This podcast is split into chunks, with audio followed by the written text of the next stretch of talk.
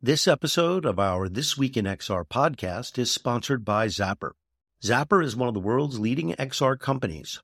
Over the past 12 years, they've won numerous awards for memorable campaigns. They've democratized AR by making tools and SDKs that anyone can use. And they created ZapBox, the world's most affordable mixed reality headset. Most recently, Zappar worked with Unilever to create an enhanced QR code called Accessible QR which enables packaged goods to speak to the blind and partially sighted. If you're thinking XR, give the team at Zappar a call or visit zappar.com to see how they can help you on your XR journey. Good morning, everybody. I'm Charlie Fink with Ted Schilowitz and Rony Abovitz. It's Friday, February 9th, and it is this week in XR, and I should say AI. There is so much news today, gentlemen. I have to talk fast. Yeah, a ton of stuff, right? Obviously, big major outside of tech news on the Epic Apple deal, significant. Oh my gosh. Well, Matt, Disney has never invested this kind of money in games before. And what's more, they're not building it with their own metaverse book, metaverse division, which they killed last April. They're hiring a great game company to build yeah. their game universe. Yeah. What's really interesting, guys, is, and I said this before the show, like Charlie and Ted, the metaverse is back, baby, even though we don't want to call it that. With Apple dropping the Vision Pro and then Disney and, and Epic linking arms like this, it's like it's come back in full force. It's just not Mark Zuckerberg's face, which is pasted on it. It's some of the biggest companies to compete with them on the planet trying to do it their way, maybe better. And Charlie, in your column this week, which everybody should read this week because there's just tons and tons of news, to Rony's point, what I was thinking about this morning is we have left the terminology behind.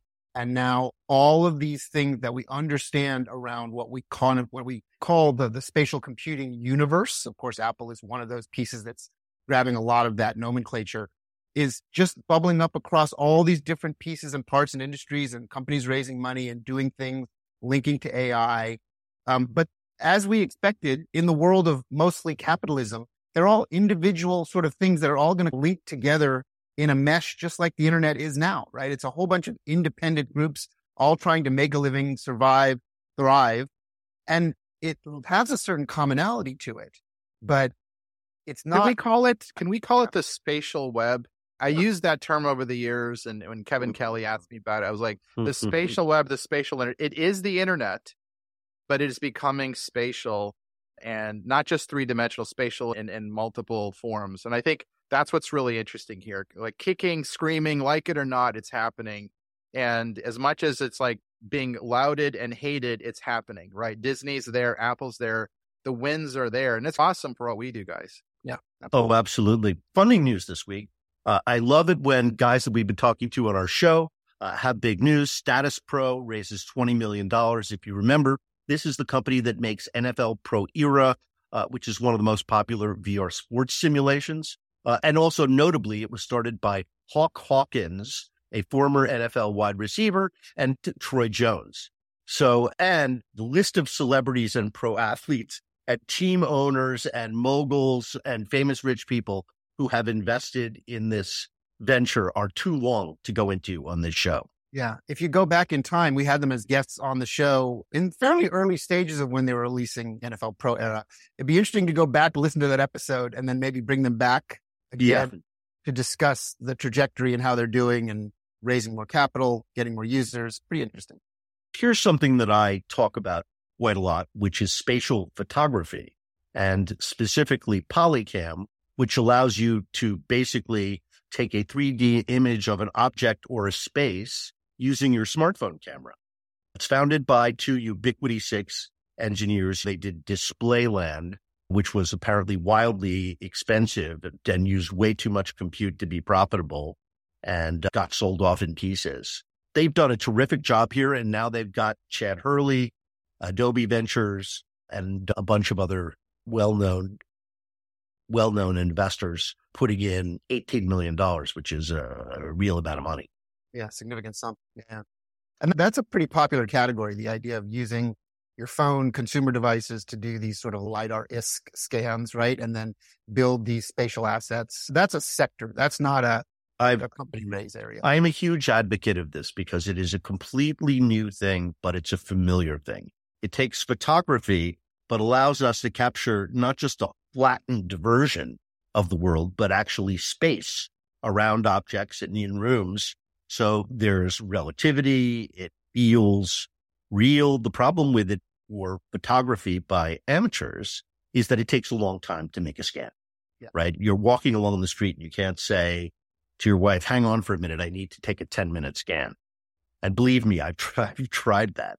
It isn't practical, but they're using a technology called Gaussian splats to make that much easier because it needs less information to reconstruct the image, or I should say, the place. It's like photography in the late 1800s, early 1900s. They used to hold the shutter open for 10 seconds and all that. And it was very weird and cumbersome. But you can imagine that this is all going to get reshaped, particularly by people like Apple that want spatial photography as a use case for things like spatial computing, like in the Vision Pro. Yeah, but well, others will all jump all over it. It's yeah. it is going to be the new way to do photograph. Yeah. It feels alive. So excited! So. I am so excited about that. So here's another really interesting metaversey thing. There is a game services company. I don't know what you would call them. Camb.ai. They just raised $4 million from Courtside Ventures. And what these guys do is they let you talk objects and spaces for 3D or spatial games into existence from a text prompt. So this is, if you remember our conversation with Alvin Graylin, this is talking the metaverse into existence. Text to image, right? Text to creation. Yeah, yeah. Te- text to 3D. Yeah, and so, yeah, it's really pretty amazing. And, and this was something, by the way, that Zuckerberg demoed in 2001, but so many things we found out later that it was baked.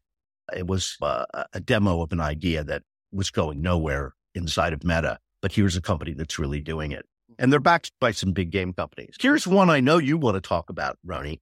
Brilliant Labs, the company that makes the monocle which is a open source, uh, teeny tiny 3D monocle that you hold up to your eye to see so a micro, AI. micro projector that projects. Yeah. And now they're turning it into a pair of glasses called frames that are $349 and they take the sensors on the camera and interface it with AI.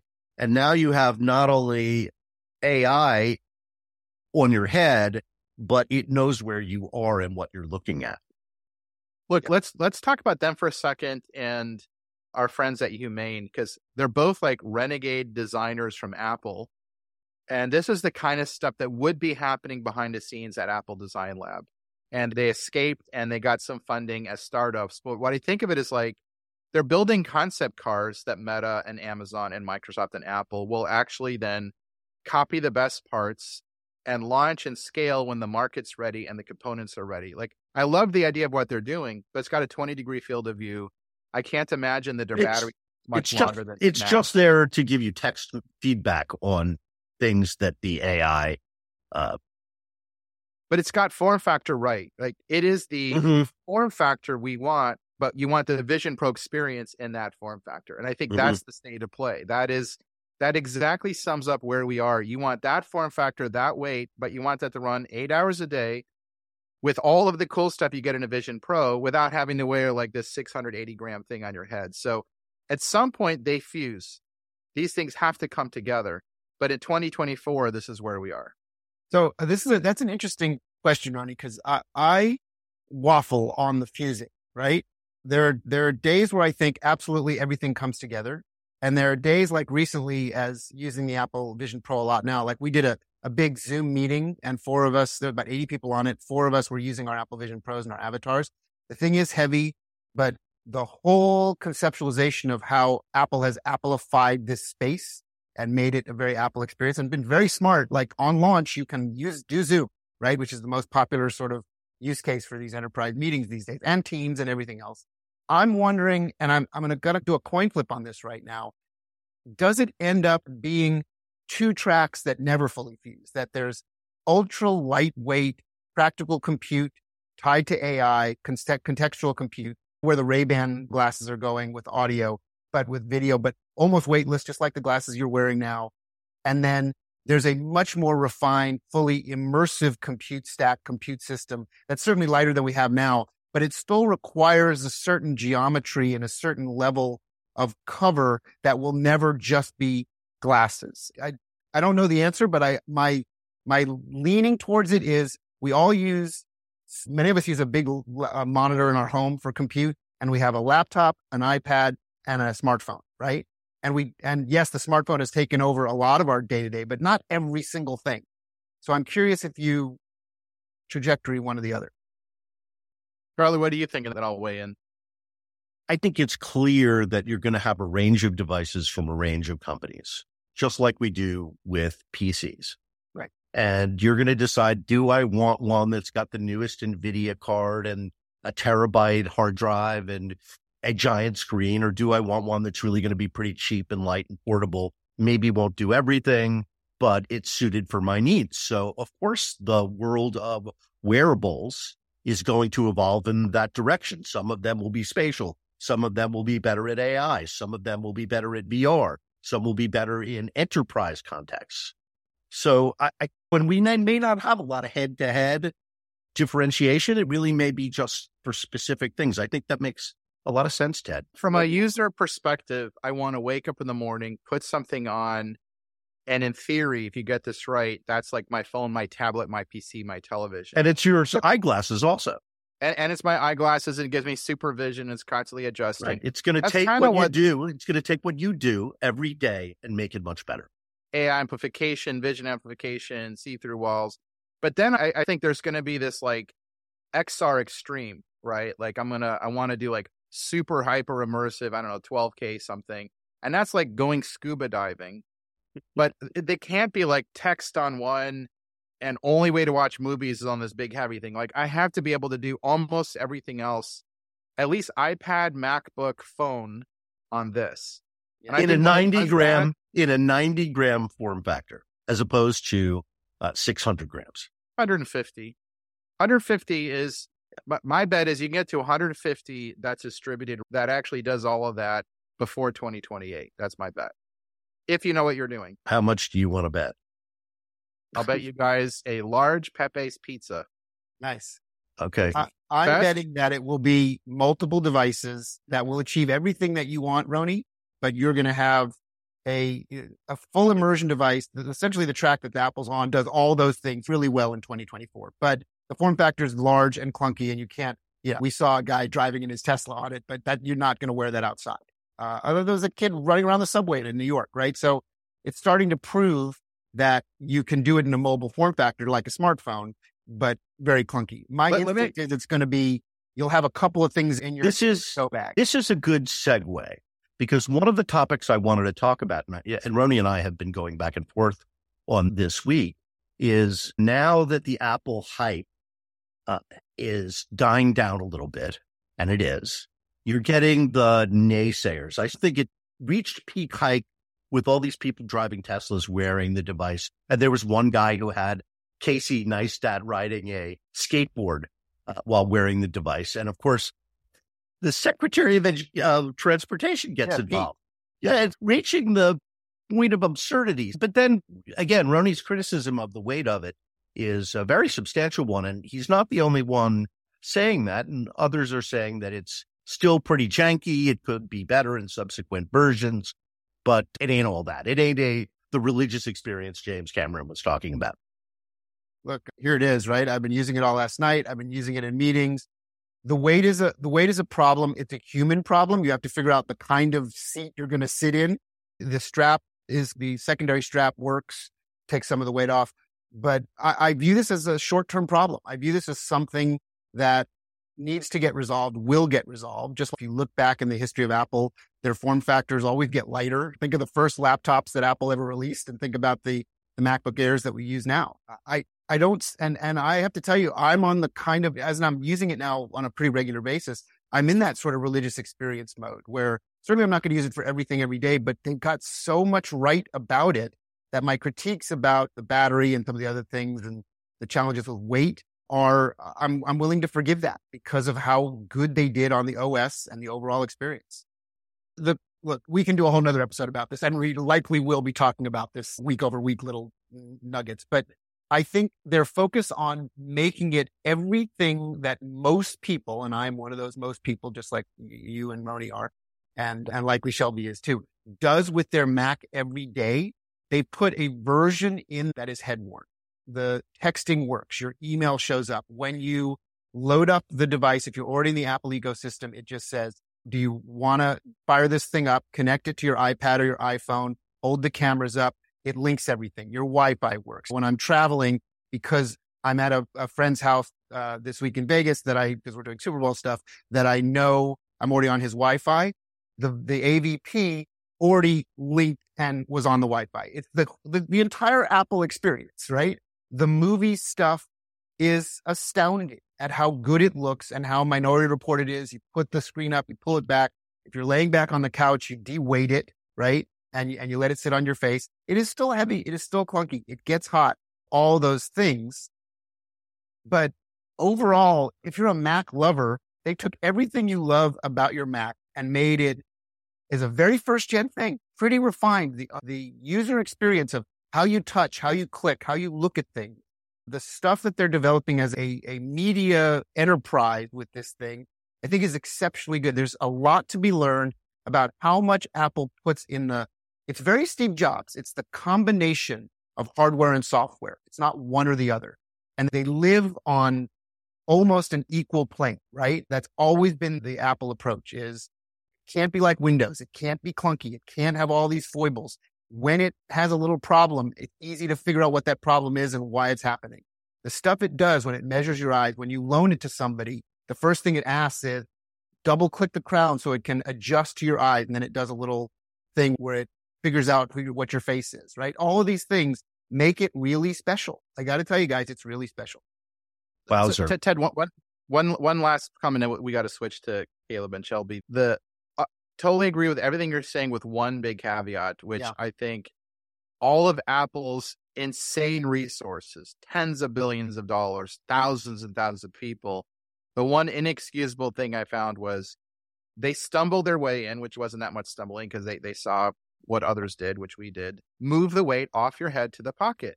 The inexcusable design choice here was why the hell did you not move most of the way to the pocket? Why are you giving the worst of both worlds? You're going to have a cable, you're going to have the damn thing in your pocket. Why did you leave 680 grams on the head? They could have skate, they could have made that 300. It would have been a beautiful experience distributed properly. I 100% it's going to be Gen 2 will do that. Yeah. They won't make that mistake again, but I don't understand how Apple did so many things, but made the the decision to actually put the weight down below, which is the right decision, and then left so much weight on the head, which is super confusing. Which is like in my mind, wait for them to fix that, fix it now. Gen 2, just put all the damn compute on the pocket. And now this thing will be lightweight and everyone will love it. Everything you said will be true, minus the fact that it's like you're wearing like like this gigantic mm. thing on your head that weighs too much on your nose. That's- there's a there's another spatial computing company that did took that approach. I'm trying to remember their name.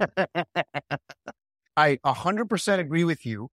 With again, with all those massive Apple design resources, why couldn't they figure out what many smaller VR companies have figured out is that the way to de-weight, if you got to put a lot of weight on the front, you put some weight on the back. They could have made this beautiful crescent, very cantilevered, very cantilevered thing that would be modular so that when you were laying back, you could take it off and, and tether it. There would be different options. Already there's third parties that are figuring out how to take the battery and put it on the back with a little tether when you like designing it. an airplane without the rudder. Like how did they it's astounding to me they got all of that with all their re- because they're Apple, we can be critical. Yeah, they are just, supposed to not make that glaring mistake. Uh, look, and and, and, and, you know they're going to fix it. Gen two, they'll. By, by the way, being critical of Apple is newsworthy. Yeah, in a positive way. The device is remarkable, uh, but it's I, not. I can't, I can't wait to try it. I'm having such bad FOMO this whole conversation.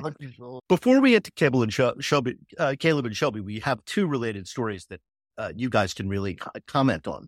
Uh, first of all, I have been using Gemini uh, which is now live and replaces Bard uh, in the Google ecosystem. And it is great at certain things in a limited way because they are trying to play by the rules. They're not stealing content from the New York Times. It refuses to tell you a lot of things or do a lot of things uh, because they're trying to stay between the lanes. And it feels like they're fighting with their hand tied behind their back. Yeah, I think this is powerful, but it's not as useful because you keep interrupting me with things that you can't do.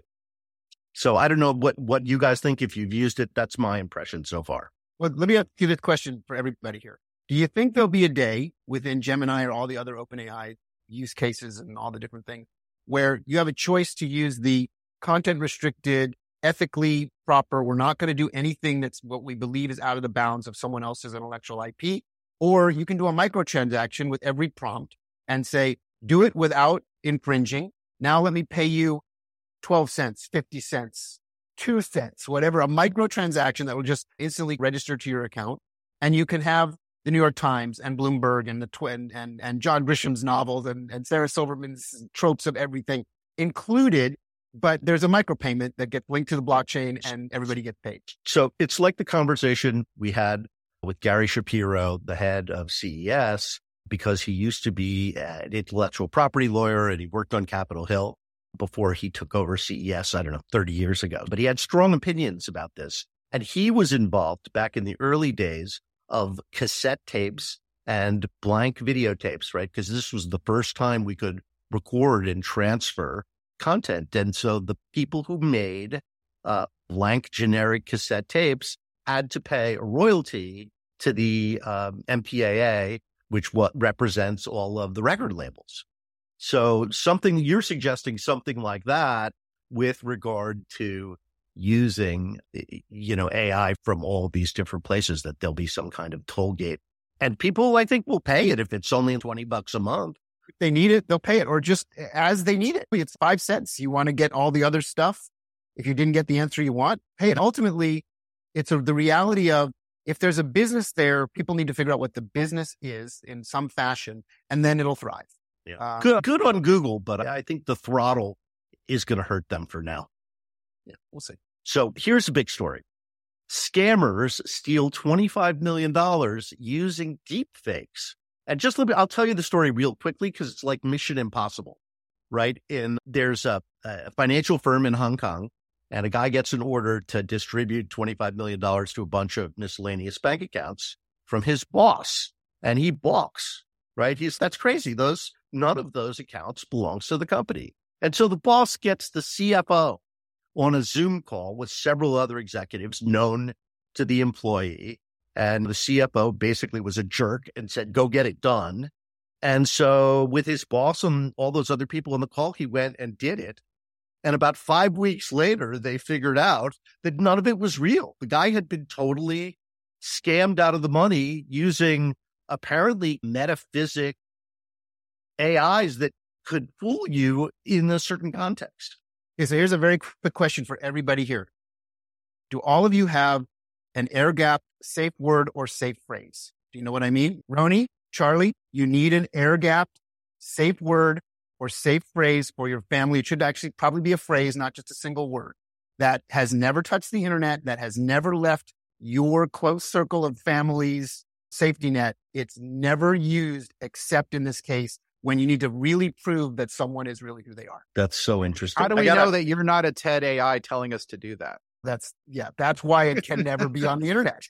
Okay, let's bring our guests in because that's uh, that, you guys. You guys have been so nice to hang out. There's just so much news and so much to talk about, and and of course you have that every week in your newsletter and your own podcast and videos.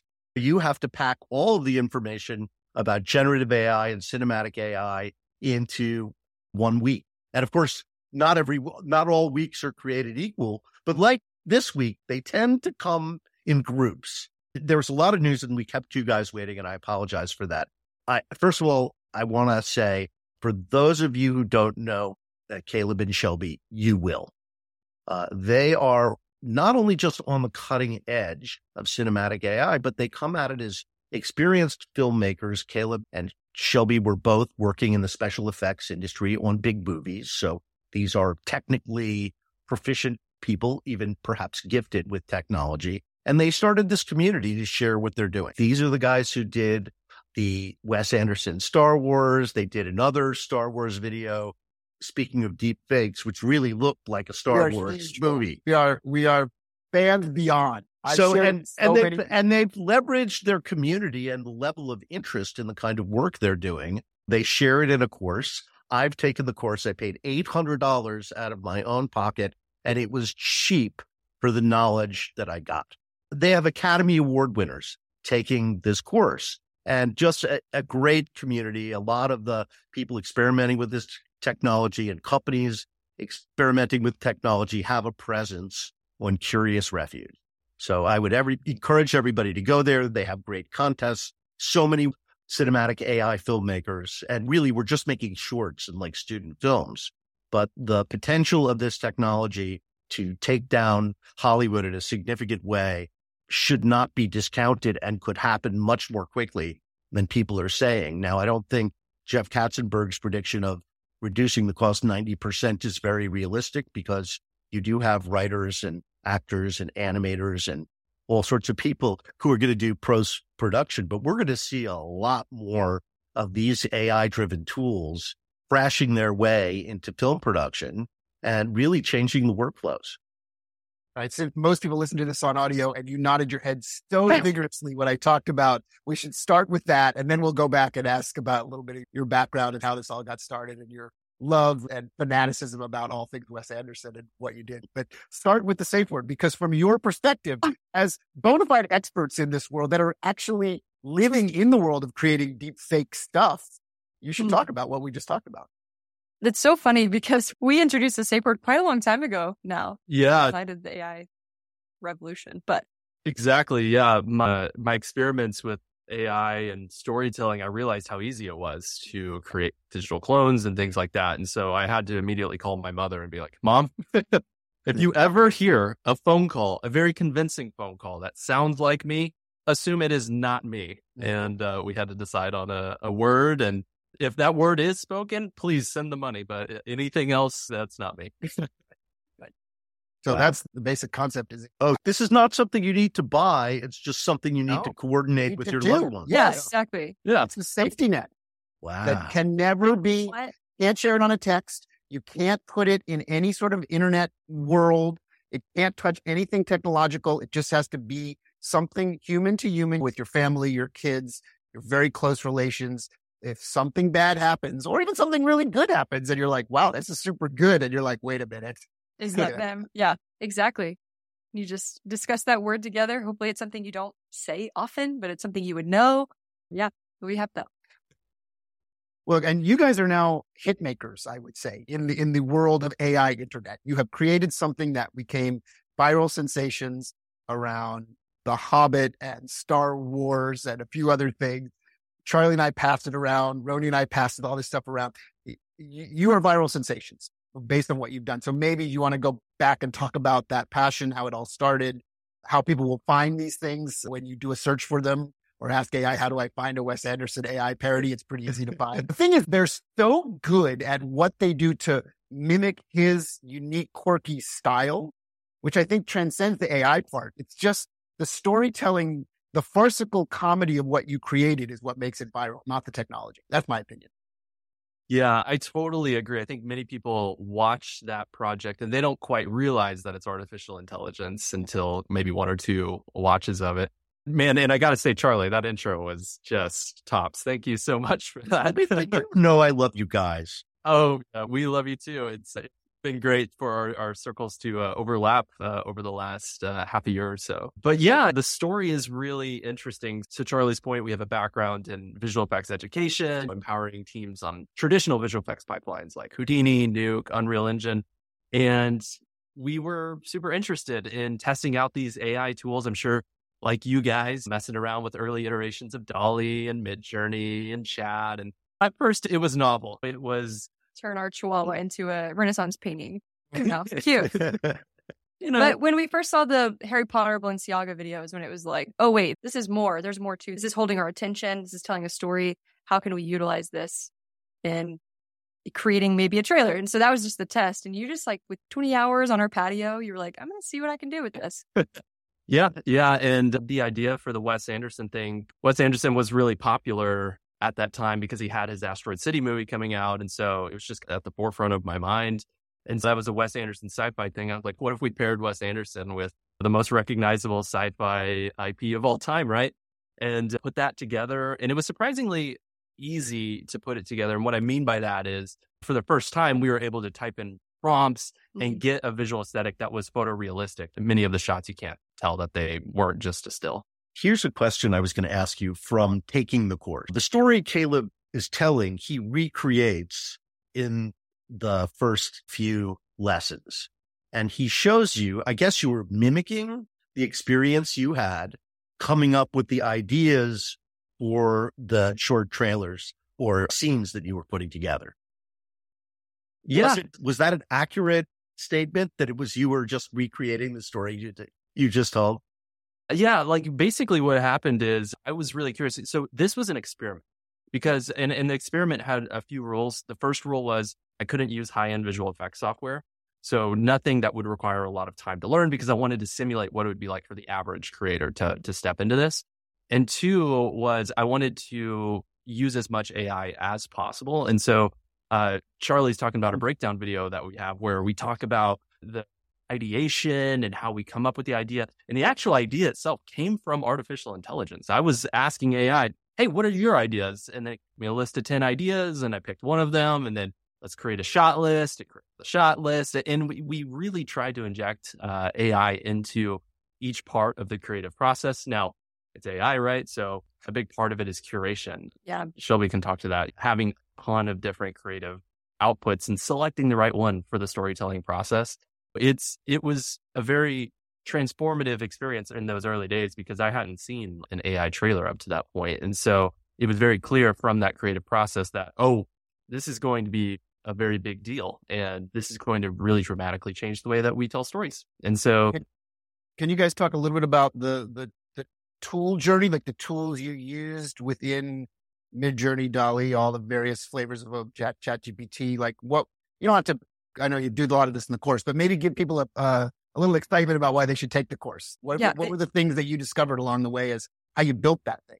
What's interesting is I feel like that that tool pipeline disrupts every week. I feel like it's constantly changing. Sure. So you want to start with talking about the Wes Anderson tools you used? Yeah, absolutely. So that was back really some of the big turning points were was obviously ChatGPT 4, which came out, I believe, like March of last year. And then we had Midjourney 5, which came out, I think, early April. And so those two big innovations were big turning points in the world of AI. And the, those were the, the core tools for generating the script and the visuals. And then we used some other tools like D-ID was really popular at that time. It's like the thing that does like the blinky head tilts and yep. the voice was ElevenLabs. So type in text, get a realistic voice in return. They actually have incredible voice to voice modulation now. So you can convert any voice into any other voice, which is really interesting. Which is funny because for our Barbenheimer trailer, we were using that through another tool, but now we can use ElevenLabs too.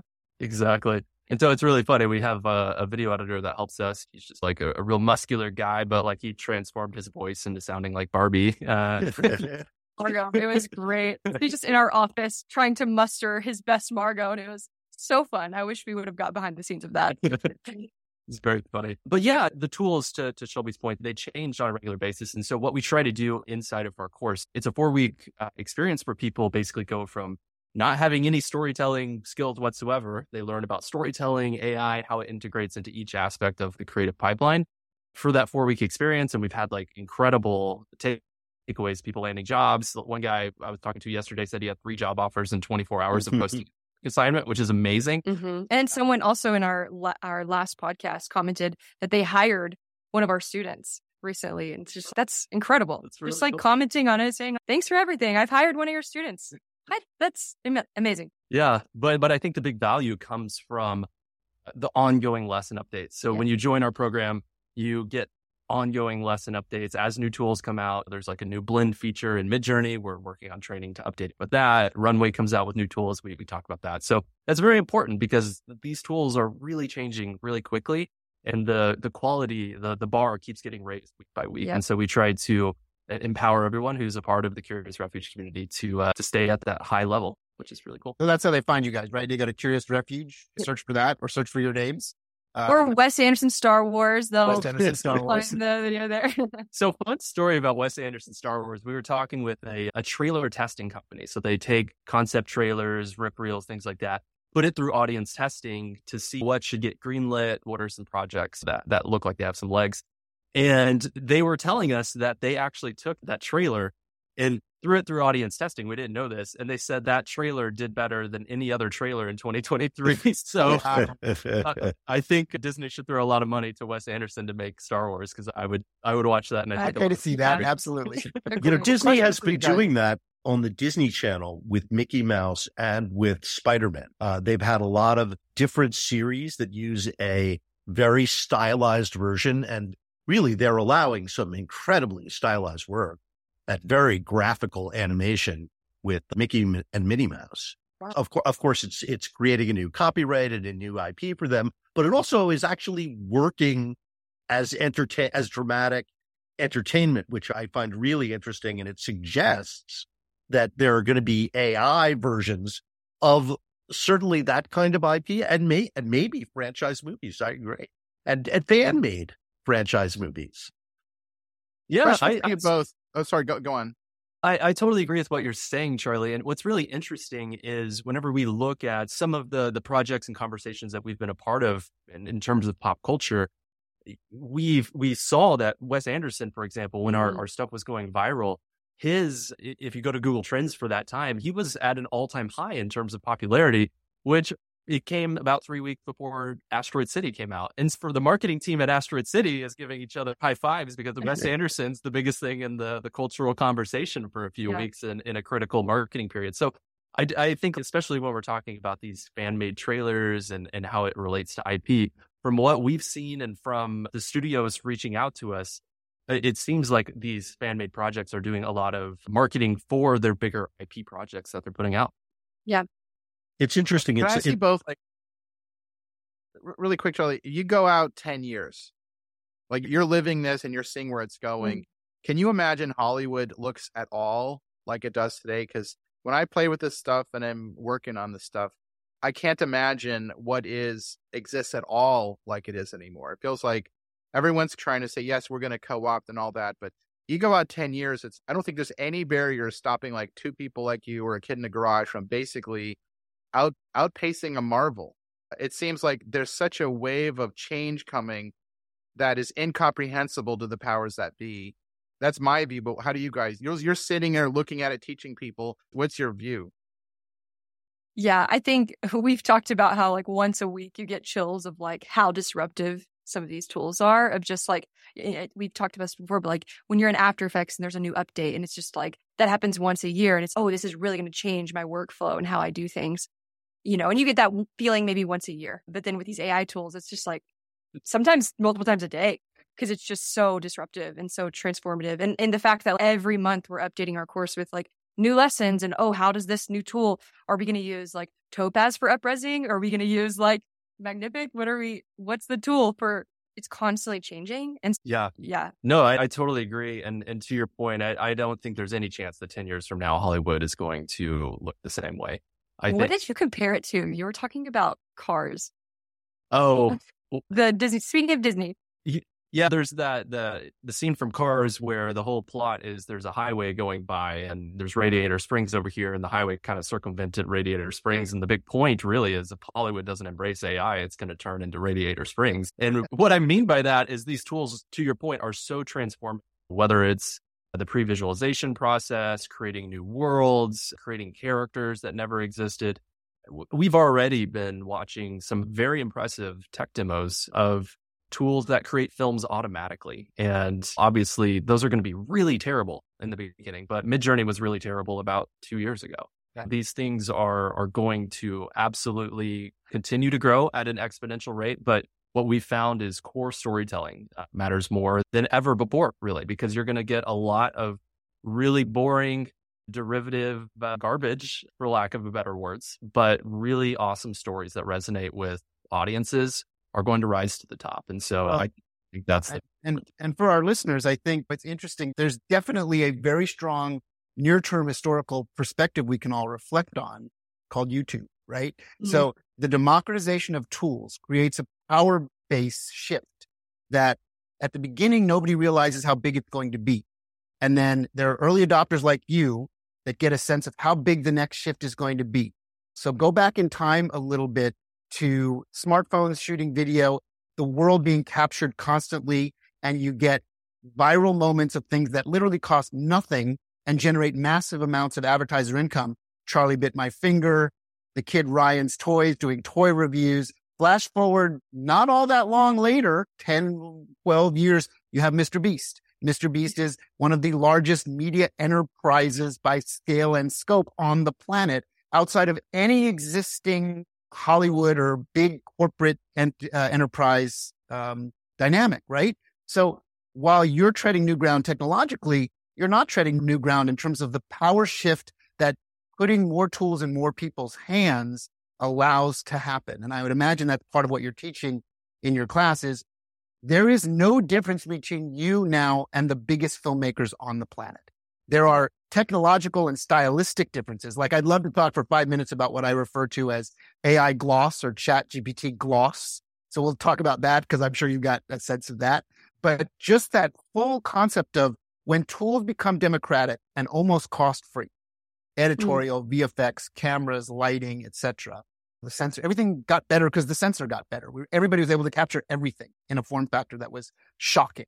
And now we have a whole nother version of this that is shocking to a lot of people and terrifying to a lot of people. So maybe comment on that. And we'll talk for two minutes about AI gloss because I'm very curious if you have a sense of that. Yeah, I think we see that fear all the time. I'm just thinking of this quote I heard. It was like an interview with Sam Altman and Trevor Noah. And it was interesting because Sam was talking about how I think it's going to happen faster than we think and slower than we think. Like we yes. don't undermine society has a way of sticking with what it's doing. And so it's it's going to take longer than we think, but it also is happening faster than we think. And that's you know, interesting.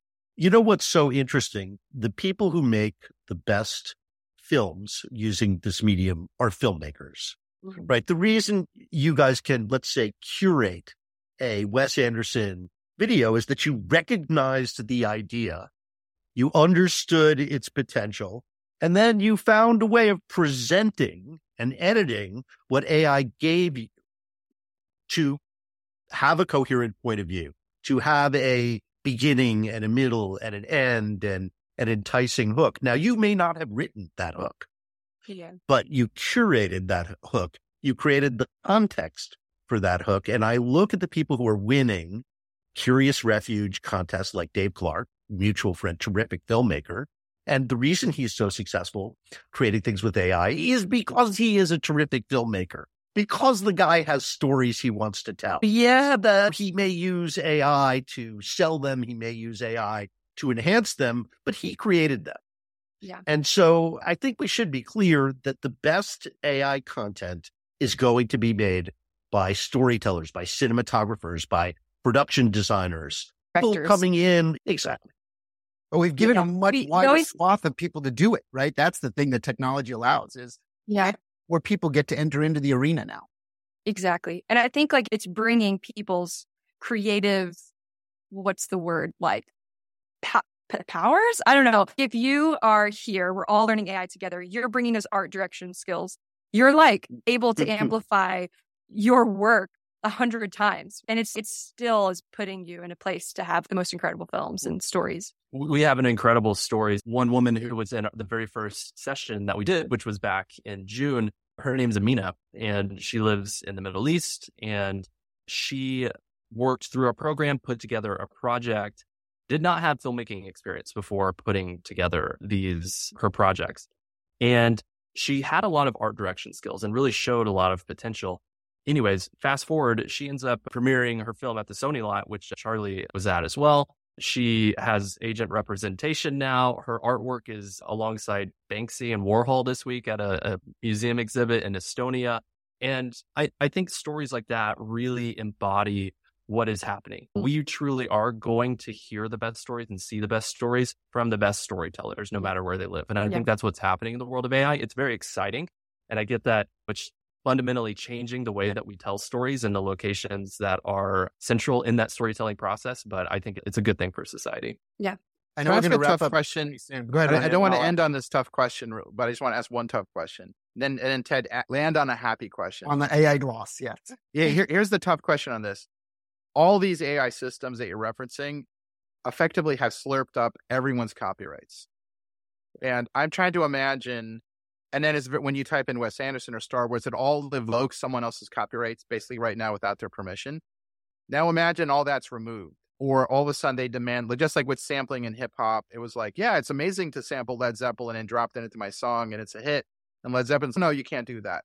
I think that's all going to come to a crashing halt at some point. How do you see that affecting what you're doing? Because i think right now what people are doing is building on all the ip of the last 100 years 1920s when copyrights ends so that 100 year copyright tarball is sitting in all the ai big brains right now whether it's Midjourney or OpenAI. Now take that away and give the owners their rights, everything changes again. So how? And I don't want to end on this, but I just want to get your take on that. Yeah, I, I think number one, for example, to y'all's point about like Google and then Adobe, they're training their models on their own assets that possess, and those models are getting better and better. I can see a scenario where one year from now, Adobe's Firefly model, which is completely copyright free, is as good as Midjourney. I, I think that is likely going to happen. So I'm not too concerned about the long term viability of the quality. I think that there are some ways. So in our program, we we don't teach like as much. Oh, here's how to do a Wes Anderson thing. Type in this, and you're creating a Wes Anderson film. It's more about thinking about the art direction that you're trying to pull off, and I think that's a much better way of thinking about artificial intelligence prompting. For example, Suno, mm-hmm. which is a music tool you type in a prompt, get get a, a song. It's hilarious. So, so highly recommend using it. And the, quality is really incredible. They don't even allow you to type in artist prompts, uh, similar to ChatGPT, the DALL-E inside of ChatGPT. You can't type in and say, I want, let's say, a Wes Anderson or some other artist. It won't create those images. So I think if we want to create the the Spotify version of this in the future, where to your point earlier, you're getting a few pennies per generation directly sent to the artist that's great. I, I think there would be a huge desire for that. And I, I think artists, studios would pay a lot of money to have the opportunity to do that. I think that it's one of those things that will have to be worked out. And the open source models are already incredible. And those are open source, those aren't going anywhere. And whether or not Midjourney is the one that's putting the their algorithm through that training, it doesn't really matter anymore because those open source models are now built and out there you make a really good point about the audio world, the music and spoken word and audiobooks word world moving into microtransactions and living in various forms of streaming services as the main monetization tool. It used to be people would buy physical albums, cassettes, and so forth, eight tracks and things like that. Obviously, all that went away. There's and but what's interesting is obviously the entire business of that has shrunk, the grown and shrunk in terms of mm. the raw economics of people spending money on individual music. So that microtransaction, that's a good reference point. Last thing I'll ask you guys goes down. Oh, you want to say something about that? Or? One quick thing, and just to echo that point, Getty specifically is going down this road and right. testing microtransactions for AI generated imagery. So the their catalog is sending royalties to the people that the content was trained on. And Runway yeah. just integrated with Getty. So there's definitely a through line of commercial video production to yeah there's a trajectory, trajectory that we're watching that kind of makes sense and again we have reference we have the music world to reference as to how that changed so yeah. that's good this is a little bit of a technical rabbit hole it, i don't know if this will last will end on charlie might have a good wrap up question but the thing that i recognize and a lot of people recognize about anything that touches the gpt world is that up until fairly recently and i still think mostly everything that you see from an image creation has what I would refer to as a waxy effect, like you wrapped all of the talent that you created or, or synthesized in cellophane and smoothed it out. Is there a technical reason that's happening as to how the computers process language and try and turn it into pictures? Do you think we're defeating it? How do you defeat it? Because even in your work, there's a waxy, glossy look to things that looks like they're all made out of a, a wax museum or something. I don't know if you think about that. Clearly, you do. That's so funny. That's it's so true. It's on everything. You're right, and I think not using it straight out of the generator to add to your film. Take it into Photoshop, add some grain, really adjust the color. But yeah, absolutely. Magnific is a great tool for adding in extra details to your generations as well. But yeah, there's some post processing things you can do, a lot of prompting things you can do. So, images, it's a lot easier to not get so glossy with video. The problem is, most video generators at this point that use artificial intelligence are native HD. They're giving you like a format that's 600 pixels tall, mm-hmm. and you have to upscale it to like 4K. And so when you do that, the AI is just, it, it has no idea how to add pores and textures. And so it's going to be glossy. Yeah. That's just a technical limitation that we have right now. But images, I don't think there's any reason why, especially if you're using it in a commercial context, you, there are tools out there that can add in all that rich detail. Yeah. And we were talking with Dave. He was like, sometimes he goes frame by frame and mm-hmm. adds. He glossified. Yeah. Yeah. Depending on the shot. Yeah. Isn't that amazing? I'm like, I need to try that. It's been great having you guys on this show. Before we go, I just, first of all, Caleb, I've said this before. You have such an awesome radio voice.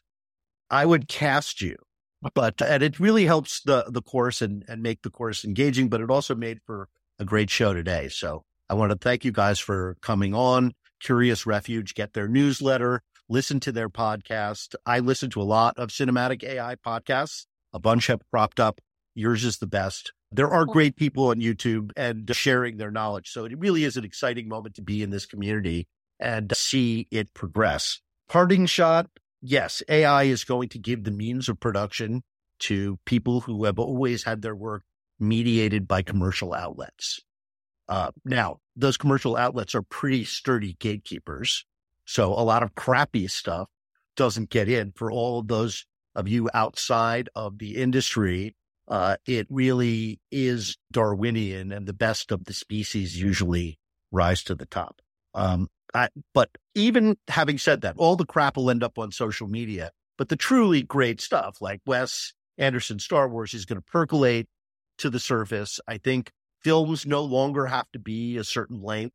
I think we're going to get into microtransactions for creators and Patreon and other ways of financing their work. And it ultimately, people all over the world are going to get the opportunity to be storytellers and true visual storytellers. I think that's really revolutionary. I think that's part of the great thing about the internet is how many people have risen out of poverty in the past 30 years, certainly in part due to that.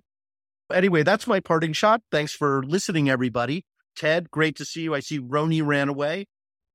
Caleb and Shelby, thanks again for coming on the show. You guys were a great guest. I hope a lot of people listen to this. I think they'll get a lot out of it. More to come. Have Thank a great weekend. so much. This was awesome. Cheers. Bye bye.